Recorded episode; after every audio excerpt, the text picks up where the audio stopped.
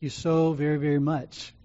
If you would turn to 1 John chapter 5. 1 John chapter 5. As we continue to worship this morning,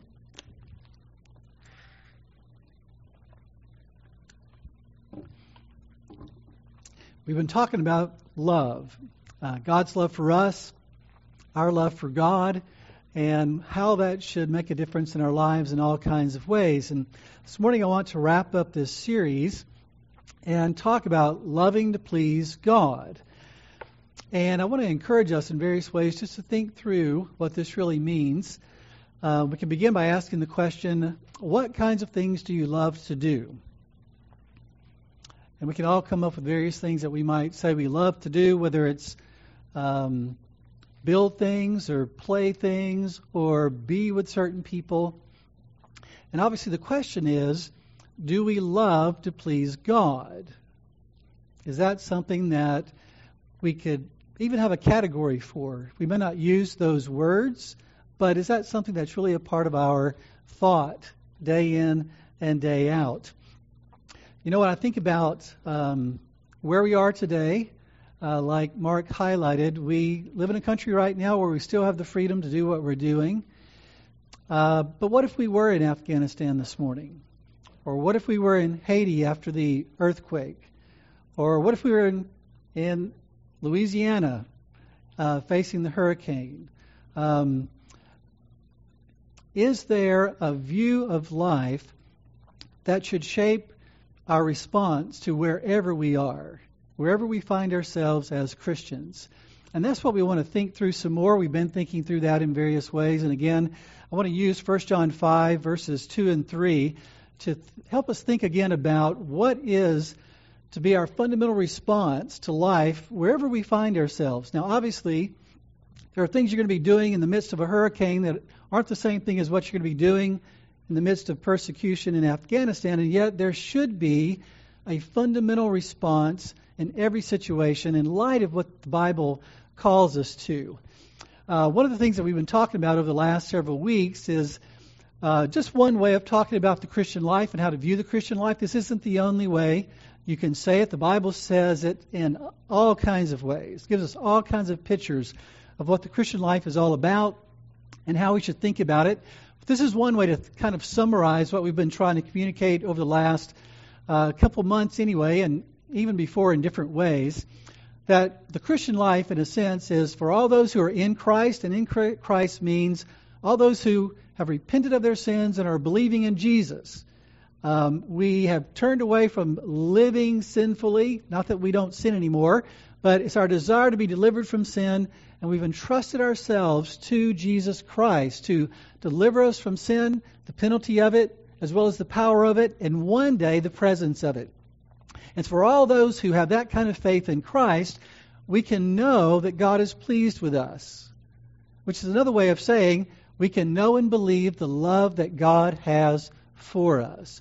We've sung a lot this morning about love, and typically in the church we sing a lot about the love of God for his people. Why is that? Because everything we do is to be something that flows out of the belief that God loves us. It's His love for us that is to motivate our love for Him and our love for other people. That's the foundation for it. And so to say God is pleased with us, and that means in Jesus, because of our union with Jesus, God is pleased with us by grace through faith, and we are pleased with God above all, which means that because of what Jesus has done for us and being reconciled to God, we have found in Jesus and in God all that we need and desire. We're not looking around trying to find another God. We're not looking around trying to find someone who can meet our needs and satisfy our souls in principle. Now, obviously, in practice, there are various ways in which we do wander from that and begin looking to people and things for the help we need and for the happiness our hearts long for. And that's what sin is about. It's about wandering from God and trying to find help apart from God and trying to find happiness apart from God. But in principle, we as Christians have found what we need in God through Jesus. And we found what we long for in principle in God through Jesus. And we we we say with Peter uh, when Jesus asks, "Are you going to leave me too?" and we say, "Where are we going to go? You have the words of life. Uh, you're our help and you're our happiness. We're not going anywhere." Though our hearts sometimes wander in various ways, and we fight against that. But that is the foundation that we believe that God is pleased with us. He loves us perfectly. And we are pleased with God. We're glad God is our God. And we are satisfied with God who's been revealed to us in Jesus. And we're not looking for another God. With that as our foundation, out of that, we're to live to please God. Which means I'm not trying to make God love me by living to please Him. And um, it doesn't mean that somehow I'm trying to get something that I don't already have. It just means that I'm trying to enjoy the God I have even more by living to please Him, and I'm seeking to show others the kind of love that I've been shown. And so, 1 John 5, 2 and 3 are a couple verses that kind of, um, in a very short amount of time, highlight some things that help us think through this whole issue because what I just described to you is really how we're to respond, whether we're in Afghanistan or right here in Costa Mesa or in Louisiana or whether we're in Haiti or wherever. We as Christians are to know and believe the love that God has for us. We're to believe that God is pleased with us even when there's a hurricane bearing down in, on us or even when the Taliban is looking for us. We're to believe that God loves us. And we're to be satisfied with God, that God is up to something good. And we're trusting God for that good, even in the hurricane, even in the persecution, just like that pastor said. That God is building his kingdom, he's up to something good. We're satisfied with God. And we're praying, God, help me do what is pleasing to you. Help me to honor you in the face of what I'm facing, whatever it is. And so it doesn't matter where we are, that kind of vision for the Christian life, as it's explained to us in the Bible in all kinds of ways, is how we're to live. and so I want to just highlight what John says about uh, this in these uh, couple verses and uh, try to encourage us uh, and remind us of some things that I think hopefully will help us even as we in our own country find ourselves in a culture that's increasingly hostile to Christianity and increasingly anti Christian and pagan in the way it looks at life. Increasingly so. So, what we find in 1 John 5, and I actually have this up here for those who may not have your Bible with you. Verses 2 and 3 of 1 John 5 say, by this we know that we love the children of God when we love God and observe his commandments. For this is the love of God, that we keep his commandments, and his commandments are not burdensome. Now, obviously, in verse 2, when he says, By this we know, he's implying that this is something we want to know, that we really care about whether or not we love people. So when he says, By this we know that we love, in this case, the children of God, it's highlighting the fact that we should want to know whether or not we're really loving people. And the question is, how do we define that? How do we understand whether or not we are really loving someone? And he highlights the idea of agape love, and we, there's a lot that can be said about that. But he's not talking about just uh, the kind of love that is often sh- shared among people that aren't even believers. He's talking about Christian love. He's talking about a love that delights in other people in a certain way and desires their good and does them good according to what the Bible says at cost to itself and does so even for enemies. Would even act that way toward the Taliban in Afghanistan.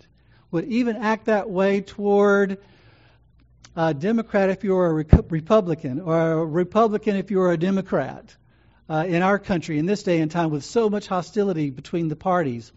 It would be a love that is very much about delighting in the good of the other person, desiring that, pursuing that, being willing to sacrifice for that, and even doing that toward those who would never do that back toward you. That's the kind of love that is being talked about here. And he says that this love is very much connected to observing his commandments. And the idea of observing the commandment is to to do what God tells us to do or not do what God tells us not to do. And it's it's a word that implies the idea of making something visible. So to observe a commandment is to live it out. It's to make it visible. When God says love your neighbor, if you obey that, you live that out and you show people what that looks like so that they can observe love in you as you observe God's commandments. The idea of keeping his commandments is a little different, very closely related though. It's the idea of basically keeping something uh, and guarding something that's important or that's like a treasure. You know, I guard God's commandments because I want to make sure that I give attention to them, that I put them into practice, that people can see them lived out in my life. And he says, God's commandments are not burdensome. The idea of burdensome is weighty and it's weighing us down. And how might that be? It might weigh us down in the sense that it's keeping me from what's good. It's keeping me from life. It's keeping me from success. And he's saying God's commandments do not keep us from life. They do not keep us from success. They do not keep us from what's good, even though that's exactly what Adam and Eve thought in the garden. Satan comes along and says, God's keeping something good from you by telling you not to eat from the tree. He's burdening, burdening, burdening you with the weight of not being able to pursue your ultimate and greatest happiness. And they believe that lie. And John says, God does not command that which will keep us from what is good. The lover of our souls would never command that which would keep us from what is good. The lover of our souls always commands what would truly bring us the most joy, and happiness. Well, we want to think about the implications of that and the applications of that this morning. And I've put this on these slides just to maybe help us keep these things in mind because I know for me uh, and probably for you too, we just need help focusing sometimes on Sunday mornings. Well, the first thing that I want to say is these verses, just these two verses we've talked about, are in, in the greater context of First John. And if you read First John, there are there are themes that run through John that are just kind of repeated over and over again. And if, if you uh, read First John and get lost, it's very easy to get lost sometimes because he seems to be going back to the same thing over and over again, and he's saying the same thing in various ways, and he's weaving together uh, faith in Christ and loving people and the Word of God and all those things. And ultimately, he's arguing for how can we know that we are Christians? If you read 1 John 5:13, he says, "By this we know that we're in Christ. We uh, we have eternal life." And the whole book is about that. And one of the things he emphasizes is those who've been born again are concerned about living to please God. And the way it's put in 1 John 3:22 is he says, "Whatever we ask Speaking of believers in Jesus, we receive from him because we keep his commandments and do the things that are pleasing in his sight. So he connects keeping the commandments of God with doing what is pleasing in God's sight. Paul says something similar in 2 Corinthians 5 9 when he says, Therefore we also have as our ambition, whether at home or absent, to be pleasing to him or to be pleasing to God, so that one way the Bible talks about the Christian life is the Christian life fundamentally is a life in which the person says, My goal is to please God. When I get out of bed, I want to please God in how I relate to my wife. I want to please God in how I relate to my husband. I want to please God in how I relate to my children or to my parents or to my employer or to people on the freeway or to whoever it might be or people in power the president or Congress or whoever. My goal should be to please God. Um, this year we've done a, a lot of talk about various things, and it's been more topical in the sense that my heart has been to prepare us for whatever is to come in our country. Um, there are a lot of people who think there are a lot of things going on in our country that are meant to fundamentally change life in our country. And therefore, um, there's a lot of talk about the fact that we as believers need to get ready for some very fundamental changes uh, in terms of life in our country. It's not going to be the same if the people that are behind these things really uh, get their way. And God may allow it and He may not. Who knows? We'll see how it plays out. But ultimately, uh, we want to know that God is pleased with us, we're pleased with God, and we're living to please God in light of that. And so, let me say, try to answer a few questions in light of that statement that I made just a few minutes ago about in Christ, God is pleased with us, and we are pleased with God, so we live to please God. One question that could be asked is, how can God be pleased with me when I still sin? So, how does that work? Well, are you pleased with your two year old when they're going through the terrible twos? Well, that's a yes and no response, right? In one sense, we would say, I would never say, away with you. We're not going to reject our two year old. We're not going to cast them off. Now, there, it's true that some parents have, but most parents are, are very glad they have that two year old. And they love that two year old and they're satisfied in that sense with that two year old. They would not trade that two year old for anything, even on their worst day. But that doesn't mean they like everything that two year old does, and that they're not working to uh, change that two year old's behavior in various ways. And so we are in union with God through Jesus. And in a sense, that's so very important. He is satisfied with us. He is pleased with us. He would not trade us for anything even on our worst days. Whether we're having our terrible twos or our terrible, terrible 52s or 92s or whatever twos we might be having. He's not going to trade us for anything. He's pleased with us in that sense, even when we're sinning because of Jesus. Another question that can come up is how can I be pleased with God when life is so painful and unsatisfying? That's the second part of the phrase. God is pleased with us, and I'm pleased with God. How could I be pleased with God when there's a hurricane coming, when the Taliban's coming, when hard things are coming that I know that I'm anticipating? How can I be pleased with God? It's by believing that the God who is in charge of everything is truly loves me and is at work for my good. I'm trusting that He is loving me. Are you pleased with your dentist when he does the necessary root canal? Yes and no, right? Um, it's like C.S. Lewis would say uh, those who say that, um, you know, knowing that God loves me doesn't cause me any fears, like the person who says, uh, going to the dentist uh, doesn't cause me any fear. What, what does he mean by that? He means that the dentist loves you by taking you through painful circumstances to relieve you of even worse circumstances. And that's what God the Father does too. He loves you so much that He takes you through painful things to rescue you from more painful things. More painful things that we can even imagine.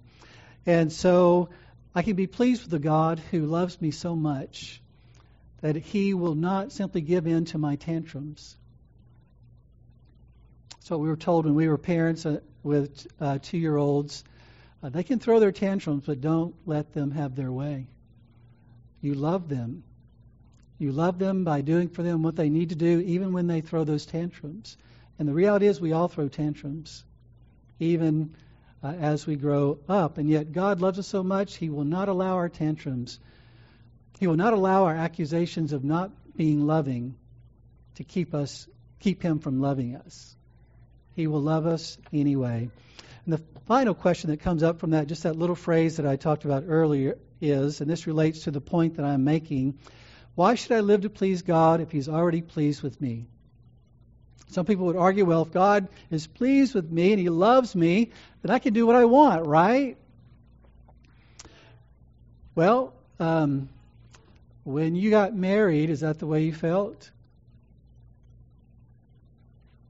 When you got married and your spouse accepted you and welcomed you, did you feel like you could go on dating other people and doing whatever you wanted to do? No. Why? Because you knew that that relationship, in order to be enjoyed, required certain things. And it's the same way. Um, you don't stop wanting to please someone just because you're now married to them. In fact, that should actually motivate you to want to please them even more. And so the fact that we've been reconciled to God, in fact, the Bible says we've been married to God, we've been married to Jesus, shouldn't mean we should be content with running around and being unfaithful to Him. It should cause us to want to be even more faithful to Him. And so that's all meant to highlight the first point is that our goal as Christians should be to please God. It should be something that shapes every moment of my day, no matter where I find myself, whether it's here or across the world or in the midst of a storm. Secondly, another part of the, the context in 1 John is that obviously, based on what we just read in that prior verse and this verse too, the idea of pleasing God very much is connected to loving and loving according to the way God defines love. Because in our day and time, a lot of people talk about loving, but it's disconnected from what God says love is. In 1 John 3 23, it says, This is his commandment that we believe in the name of his Son, Jesus Christ, and love one another. How? Just as he commanded us. So we're to love just as he commanded us. The one who keeps his commandments abides in him and he in him. We know by this that he abides in us by the Spirit whom he has given us. Now, that last part means the Holy Spirit is in us to lead us to obey the Word of God so that we love like God loves. The Holy Spirit is in us, leading us to obey His commands so that we will love like God loves. 1 Timothy 1, verse 5 says, But the, the goal of our instruction is love from a pure heart and a good conscience and a sincere faith. And so God calls us to please Him by loving, and loving Him is connected to what He commands us to do. And this is so important because our culture right now is very much like the book of Judges. If you go back and read the book of Judges, you see it said several times in the book of Judges every man did what was right in his own eyes. And that seems to be where our culture is. Everyone wants to define themselves according to what's right in their eyes. They want to define marriage and love in accordance with what is right in their eyes. They want to define their lifestyle, right lifestyle, wrong lifestyle, in, in light of what they think is right or wrong. Um, and so we live in a society where someone who's biologically male can say, I identify as a woman.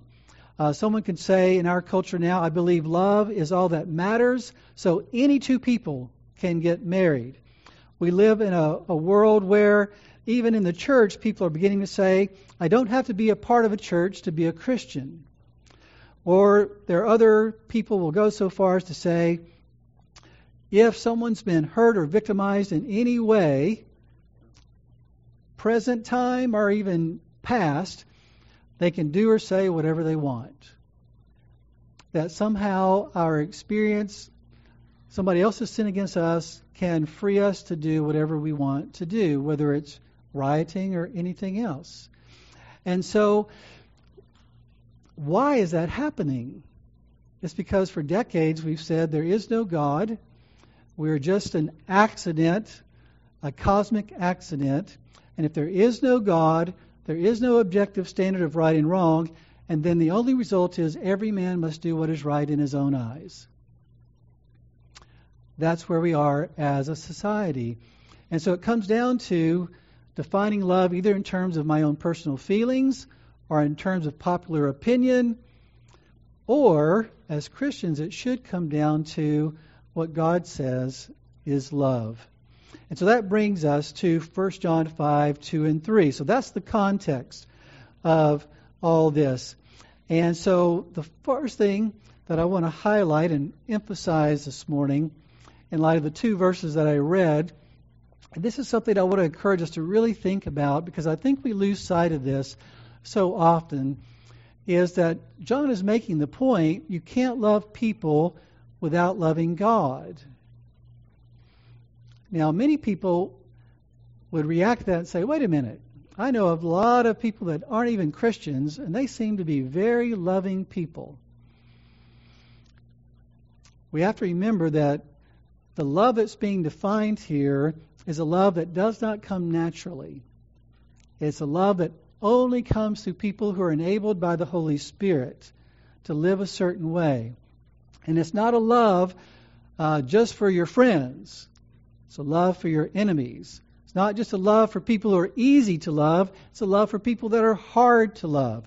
It's not just for people who always do what you want them to do, but for people who continually do what you don't want them to do. It's that kind of love. And that's a love that doesn't come naturally. That's a love that is supernatural. It takes being reconciled to God and being given the Holy Spirit of God in order to live that way. And so that's why John in 1 John 2 Oh, excuse me, 5, verse 2, says, By this we know that we love the children of God when we love God. So do you hear what he's saying there? He says, We love the children of God when we love God. So if you take out loving God, then that means you must not be loving the children of God or anybody else. So love for God is essential to that. And that's why in Matthew 22 when um, a lawyer came up to Jesus and said, Jesus, which is the great commandment in the law? Jesus says, You shall love the Lord your God with all your heart and with all your soul and with all your mind. And then he says, This is the great and foremost commandment, meaning this is the number one thing. This is the, this is the number one reason why people were created to love God with all that they are. And he says, uh, the second is like it you shall love your neighbor as yourself. On these two commandments depend the whole law and the prophets. For some reason, I think we tend to think, well, maybe if I start with loving people, eventually one day maybe I'll get to loving God. That's actually not the way it works. Uh, it's kind of like that illustration you may have seen where they say, now I want you to fit in this jar or in this bucket um, the sand, these pebbles, and these big rocks. You've probably seen the, uh, the demonstration where if you put the sand and pebbles in first, you won't get all the, the big rocks in. But if you put in the big rocks first and then the sand and the pebbles, you can get them all in. So if you put the big things in first, the other things will be able to be fit in appropriately.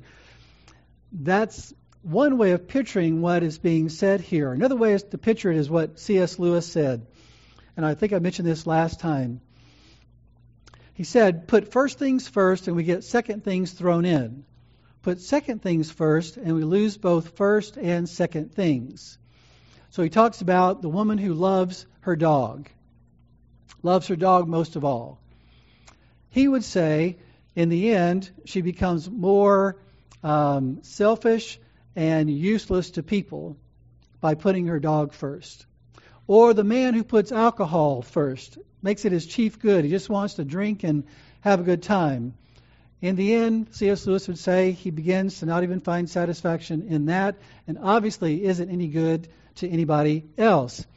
He even talks about men who worship the, the, the ground that a woman work, walks on. He says if that really happens, ultimately, um, one day, uh, if that's all he can think about is that one woman, he will not even enjoy her. He'll come to the point not even enjoying her because he's made her number one rather than God. He says, every preference of a small good to a great or a partial good to a total good involves the loss of the small or partial good for which the sacrifice is made. You can't get second things by putting them first. You get second things only by putting first things first. It's another way of saying if we're going to love people, we have to put first loving God, which means not perfectly obeying Him, but it means I am satisfied with God, that I put my hope in God for what I need and what I desire, not in people or things, and I seek to honor Him in every relationship. That's what that means. And so, think about the people in your life, whether it's your spouse or your children, your parents, or your, your neighbor. Um, when you think about loving them, do you think about the importance of loving God most in order to love them? Is that something that shapes how you pray? Is that something that shapes how you approach loving your spouse or loving your children, or loving your parents or loving your neighbor? Um, it should be, because God says that's where we start. We start with worshiping Him, honoring Him, so that we're free to love people. Um, the fourth thing that I want to highlight is that John brings out is that you you can't um, love people without loving God, and you can't love God without loving His Word, because he says at the very beginning of verse three, "For this is the love of God, that we keep His commandments." Now that's not all that there is to loving God. Loving God is a heart thing. It's about how we look at God and we trust in God and hope in God. It's all those things. And yet, he highlights the fact that you cannot truly, uh, fully, and appropriately love God without a proper relationship to his commandments or to the Bible. Uh, we have to keep his commandments. And so the question is, what does that mean? Um, well, if you read Psalm 119, Psalm 119 is the longest chapter in the Bible, and uh, over and over again, every verse is about the Bible. It's about the law of God and how important it is and how uh, crucial it is. And let me just point out a number of verses in Psalm 119 that talk about loving the law of God or the, the Bible. Uh, the psalmist says, I shall delight in your commandments, which I love and I shall lift up my hands to your commandments, which I love. Oh, how I love your law. It is my meditation all the day. I hate those who are double minded, but I love your law. You have removed all the wicked of the earth like dross. Therefore, I love your testimonies. Therefore, I love your commandments above gold, yes, above fine gold.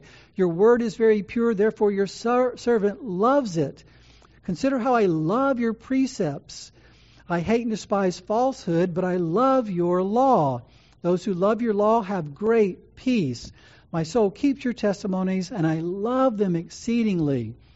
So the psalmist is expressing his love for God by expressing his love for the law of God. Why, why would that be?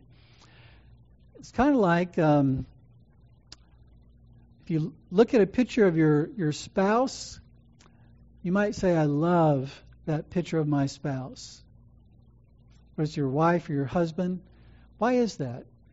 Is it because you just like an image on a uh, some photo photo paper? No, it's because it represents the living person.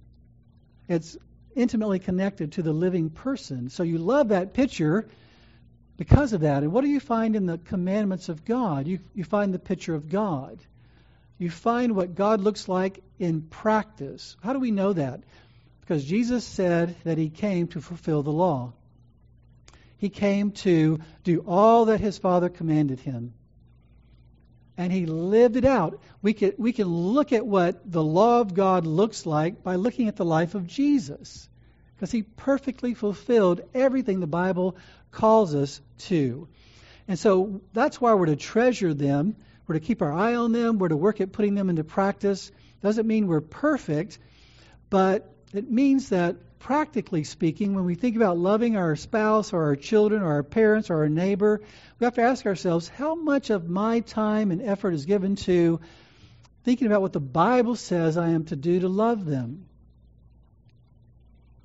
Because if I'm not spending much time thinking about what the Bible says about loving them, then I have to wonder how far off track I've gotten from really loving them in the way that God says is really love. And so, um, all of these things are meant to encourage us to uh, re- just remember that there's a, there's a close connection between God and His Word and loving God and loving His Word. And so, if I have to start with loving God in order to love other people, I need to know that loving God and loving His Word go together. So that gives me a practical vision for okay, then I need to love God's Word so that I can truly love people. And that brings us to this last point.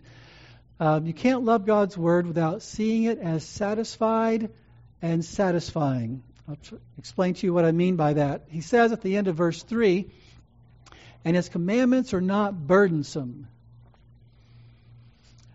Now, a lot of people would take issue with that statement. Um, have you ever found yourself in a situation where someone has hurt you deeply? And you read your Bible and it says, Forgive others just as I have forgiven you. And you've thought, No way. I can't do it. Why is that? Or, or how many times, even just in our, our lives, we we read the Bible, maybe we read Psalm 119 and we think, wow, that's talking a lot about how important the Bible is, but I'm not sure I can really make much time for the Bible. I got so much to do. It seems like a burden to actually spend time in the Bible because I've got so many other things that I need to do. There's so many ways in which the idea that God's commandments or His Word is really a burden so that we don't spend much time in it. And when we read it, many times we feel like, I just, I think that would be oppressive. I think that would be, uh, that would keep me from really what is good or helpful. If I really did what the Bible said, I'm not so sure that would be something that would be a good thing for me or really make me happy. And so there are two things that I want to highlight about that. And the idea of burdensome, first of all, how can John say that? How can he say that reading the Ten Commandments should not be oppressive to us? Or reading all the things that God calls us to in uh, the Sermon on the Mount. Why isn't that oppressive to us? Or shouldn't be oppressive to us? Well, first of all, because it's been satisfied. All the commandments in the Bible have been satisfied for us. By who? By Jesus. Jesus came to fulfill every commandment for us. That's why in Matthew 11, Jesus says, Come to me, all who are weary and heavy laden, and I will give you rest. Take my yoke upon you and learn from me, for I am gentle and humble in heart, and you will find rest for your souls, for my yoke is easy and my burden is light. Now, what does he mean when he says, My yoke is easy and my burden is light? Does he mean that it's easy for you to forgive someone who's hurt you deeply? No, that's not what he means. He means that you do not have to try to live up to that perfect standard anymore. You just simply need to receive the fact that I've fulfilled it for you. I have perfectly forgiven. I have perfectly accepted others. I've perfectly loved others, and I died on the cross for your failure to do so. I've perfectly fulfilled the law. I have satisfied the requirements of the law, both in terms of what you have to do and in terms of the penalty that you deserve for it. I've satisfied it. And so when I read my Bible, I don't have to be condemned. I don't have to walk away from my quiet time feeling condemned because, wow, I just don't measure up. You're right, you don't. You never will. None of us will measure up. The Bible is going to continually show us how we fall short. But that's okay because Christ didn't fall short. Christ perfectly fulfilled the law, and then he died for us and took the punishment we deserve for not fulfilling the law. And so, in that sense, God's word and his commandments have been satisfied. And I can rest in Jesus.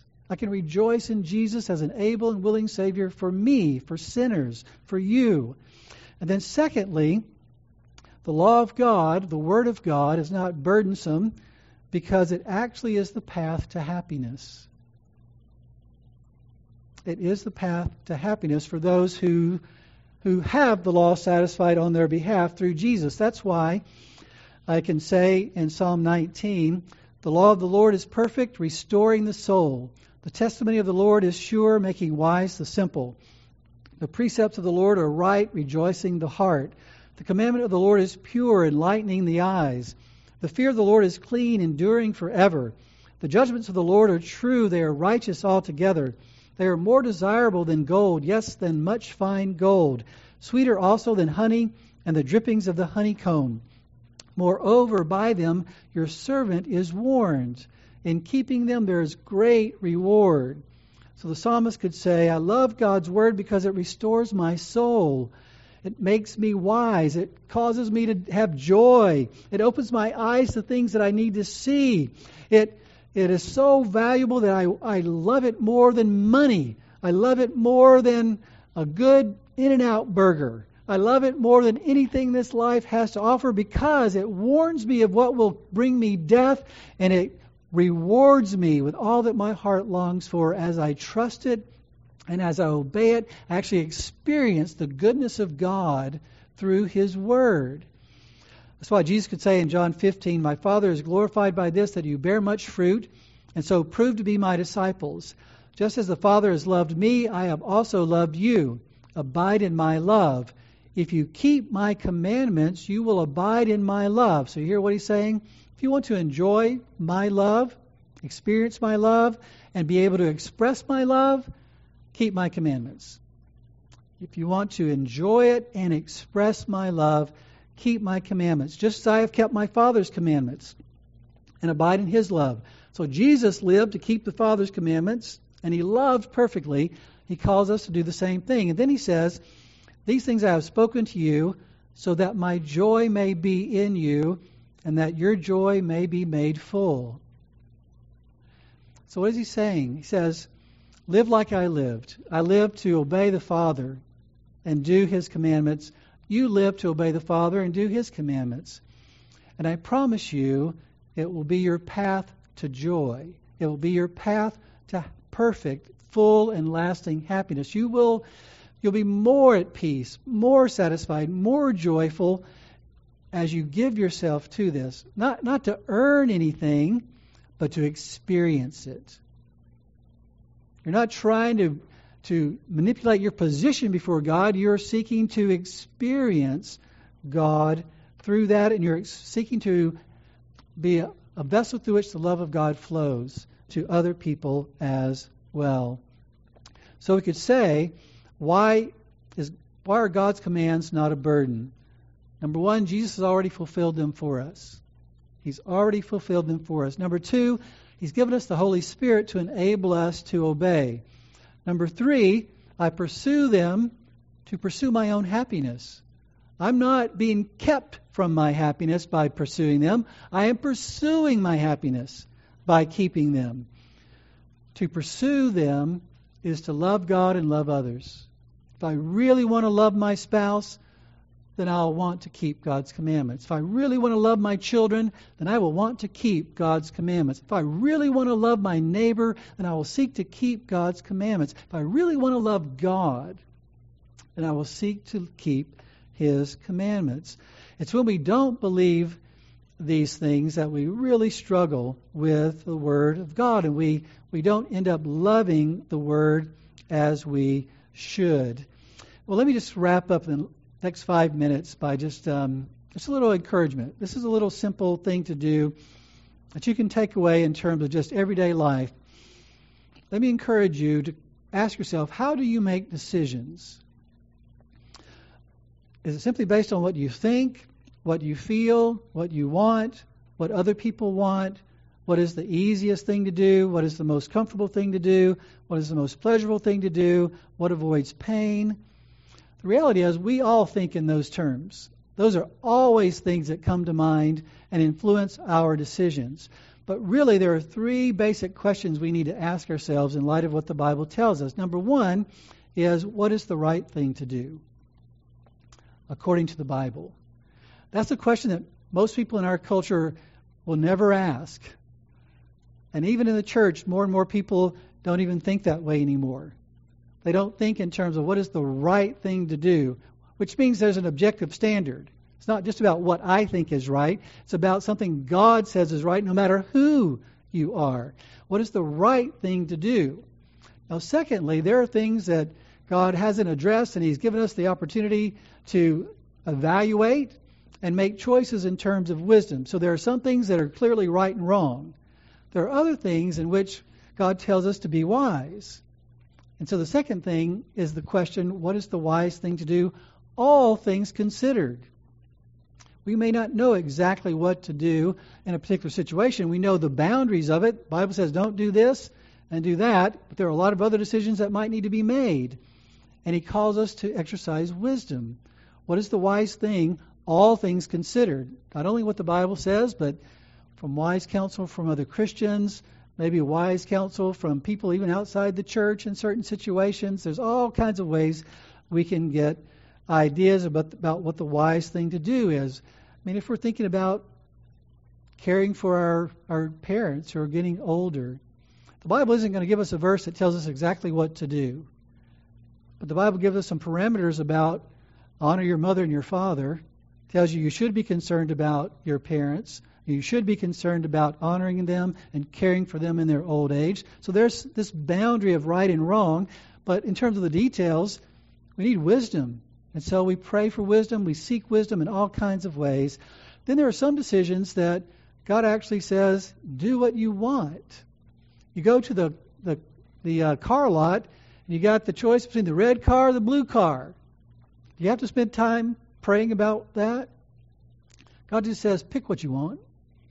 You want the red car? Buy the red car. You want the blue car? Buy the blue car. You don't need a word from God about the red or the blue car. There are some things that God just says, you know what? Pick what you want. There are some situations that are just like that. The problem is when we make that the number the, where we start. We start with, I think I'll just do what I want. No, that's the last consideration. The first consideration is, what's the right thing to do? Second consideration is, what's the wise thing to do? Then the last consideration for many situ- situations is, okay, what do I prefer? Where do you want to go for dinner, honey? Well, let's ask God. Yeah, well, you could, but you ought to just say, what do you prefer? You know, you don't need a word from God in uh, so many situations, but don't start there. That's where our culture is. They're starting with, what do I prefer? And they're ignoring what is right and what is wise based on the Word of God and a lot of other factors. What if I don't really want to take into consideration God's Word? What if I don't love God's Word? Well, it could be that we're very young in Christ. We're, we're a babe in Christ and we're not thinking very well. And we need to really listen to what the Bible says about the importance of the Bible. It may be that we're caught up in the world and we're caught up in doing what we want to do and we've lost sight of it. It may be that we're angry and bitter against God. And therefore, we don't want to read God's Word. We don't want to make it a priority. Could be we're involved in some sin, and the Word of God just reminds me of that, so I don't want to be involved in reading the Bible. Could be we're not Christians. There are those who claim to be Christians but never give much thought at all to, to the Bible and its role in their lives and its role in their decision making. And First John makes it very clear that if we just don't have any desire for the Word of God, to trust it and obey it and apply it, then we don't have good reason to believe we're even Christians, if that's really the case. But let me just inc- let me close with just one encouragement. There's a story that I read from Tim Challies who told this story about this guy who back in the day where they were settling things on this side of the country in the west and people were traveling and buying uh, vast uh, areas of land and this guy from the east bought a big area of land and he moved his family out to the west and when he got there, he began building a house for him and doing all the things that needed to be done. And finally, one day, he decided to begin looking at the land that he bought. He hadn't even had a chance to explore it. And he went up to this high perch and began to see how beautiful and wonderful the land was with lakes and rivers and animals all over the place. And just a beautiful piece of land. And he couldn't even see the edge of it. And he went back to his family and said, You know, we need to continually move our fences out further and further and get to know this land that we have purchased. We've, we've bought this land at, at the cost of everything we have. And we get, need to get to know the land that we have come to enjoy. And um, this is what uh, Tim Challies said, in applying that to us as Christians. He said, My friends, when we traded all we owned for the pearl of great price, we made no fool's bargain. When we sold everything we had and bought the field laden with hidden treasure, we completed the wisest of all transactions. We traded rags for riches, the finite for the infinite, what we cannot keep for what we cannot lose. We traded it all to become settlers in the promised land of God's divine love. Whether we have been in this territory for days, years, or even decades, the truth is that we have only just begun to settle it, only just begun to discover its wealth, only just begun to know the precious reaches of the love of God. We have seen the first few acres, plowed the first few fields, enjoyed the first small harvest. We have seen and known him as merciful and gracious and abounding in steadfast love. We have experienced his compassion, his patience, his forgiveness. We have begun to learn how he does not break a bruised reed or quench a smoldering wick, how he grants new mercies with each new sunrise. We have already learned that while his anger is but for a moment, his favor lasts for a lifetime. That while we may weep before him for a night, rejoicing will come with the morning. There are still vast territories of love laid out before us, still great treasures of love to discover and unearth. But even with all this resounding in our minds, even with all of this rejoicing our hearts, we must acknowledge that we have still explored little more than the first few steps. There are still vast territories of love laid out before us, still great treasures of love to discover and unearth. We know that through the endless ages we will continue to push out the fences of our knowledge, continue to expand the reach of our understanding. Yet all the while we must acknowledge we never can and never will reach the end of this land, for it is unbounded and unlimited, measureless and vast. We know that in 10,000 times 10,000 years we will still be discovering, still be marveling, still be rejoicing at the love of our great God the love that is greater far than tongue or pen can ever tell, the love that goes beyond the highest star and reaches to the lowest hell, the love that is rich and pure, the love that is steady and true, the love that is infinitely beyond the measure of any man or angel, the love that will be our joy, our song, and our delight through all the endless ages to come. My encouragement is living to please God is exploring the land of God's love for you and for me. We seek to love God and express His love to others, and we get to know the love of God for us in greater, deeper, richer ways. May God give us greater grace to do just that. Let's pray. Father, we thank you so much for the encouragement from your word. Father, all of us need to hear it. I need to hear it. We all need to hear it. We all struggle in so many ways. We all lose our focus. We all tend to undervalue what you've given us in your word. We, we, we all tend to lose sight of how important it is to pursue our love for you in order to love the people around us. Father, please help us. Please renew our minds. Please strengthen our faith. Please lead us. Help us to apply what we've heard. Help us to embrace what your word says. And help us to seek to love you better and love others better in light of your word, depending on your spirit. And may we explore your love for us. May you indeed reveal yourself to us in greater, deeper, richer ways, even as we seek to live to please you, knowing that you are already pleased with us and having already set our hope upon you as the one in whom we are pleased with. We love you and we thank you. Please help us. In Jesus' name we pray. Amen.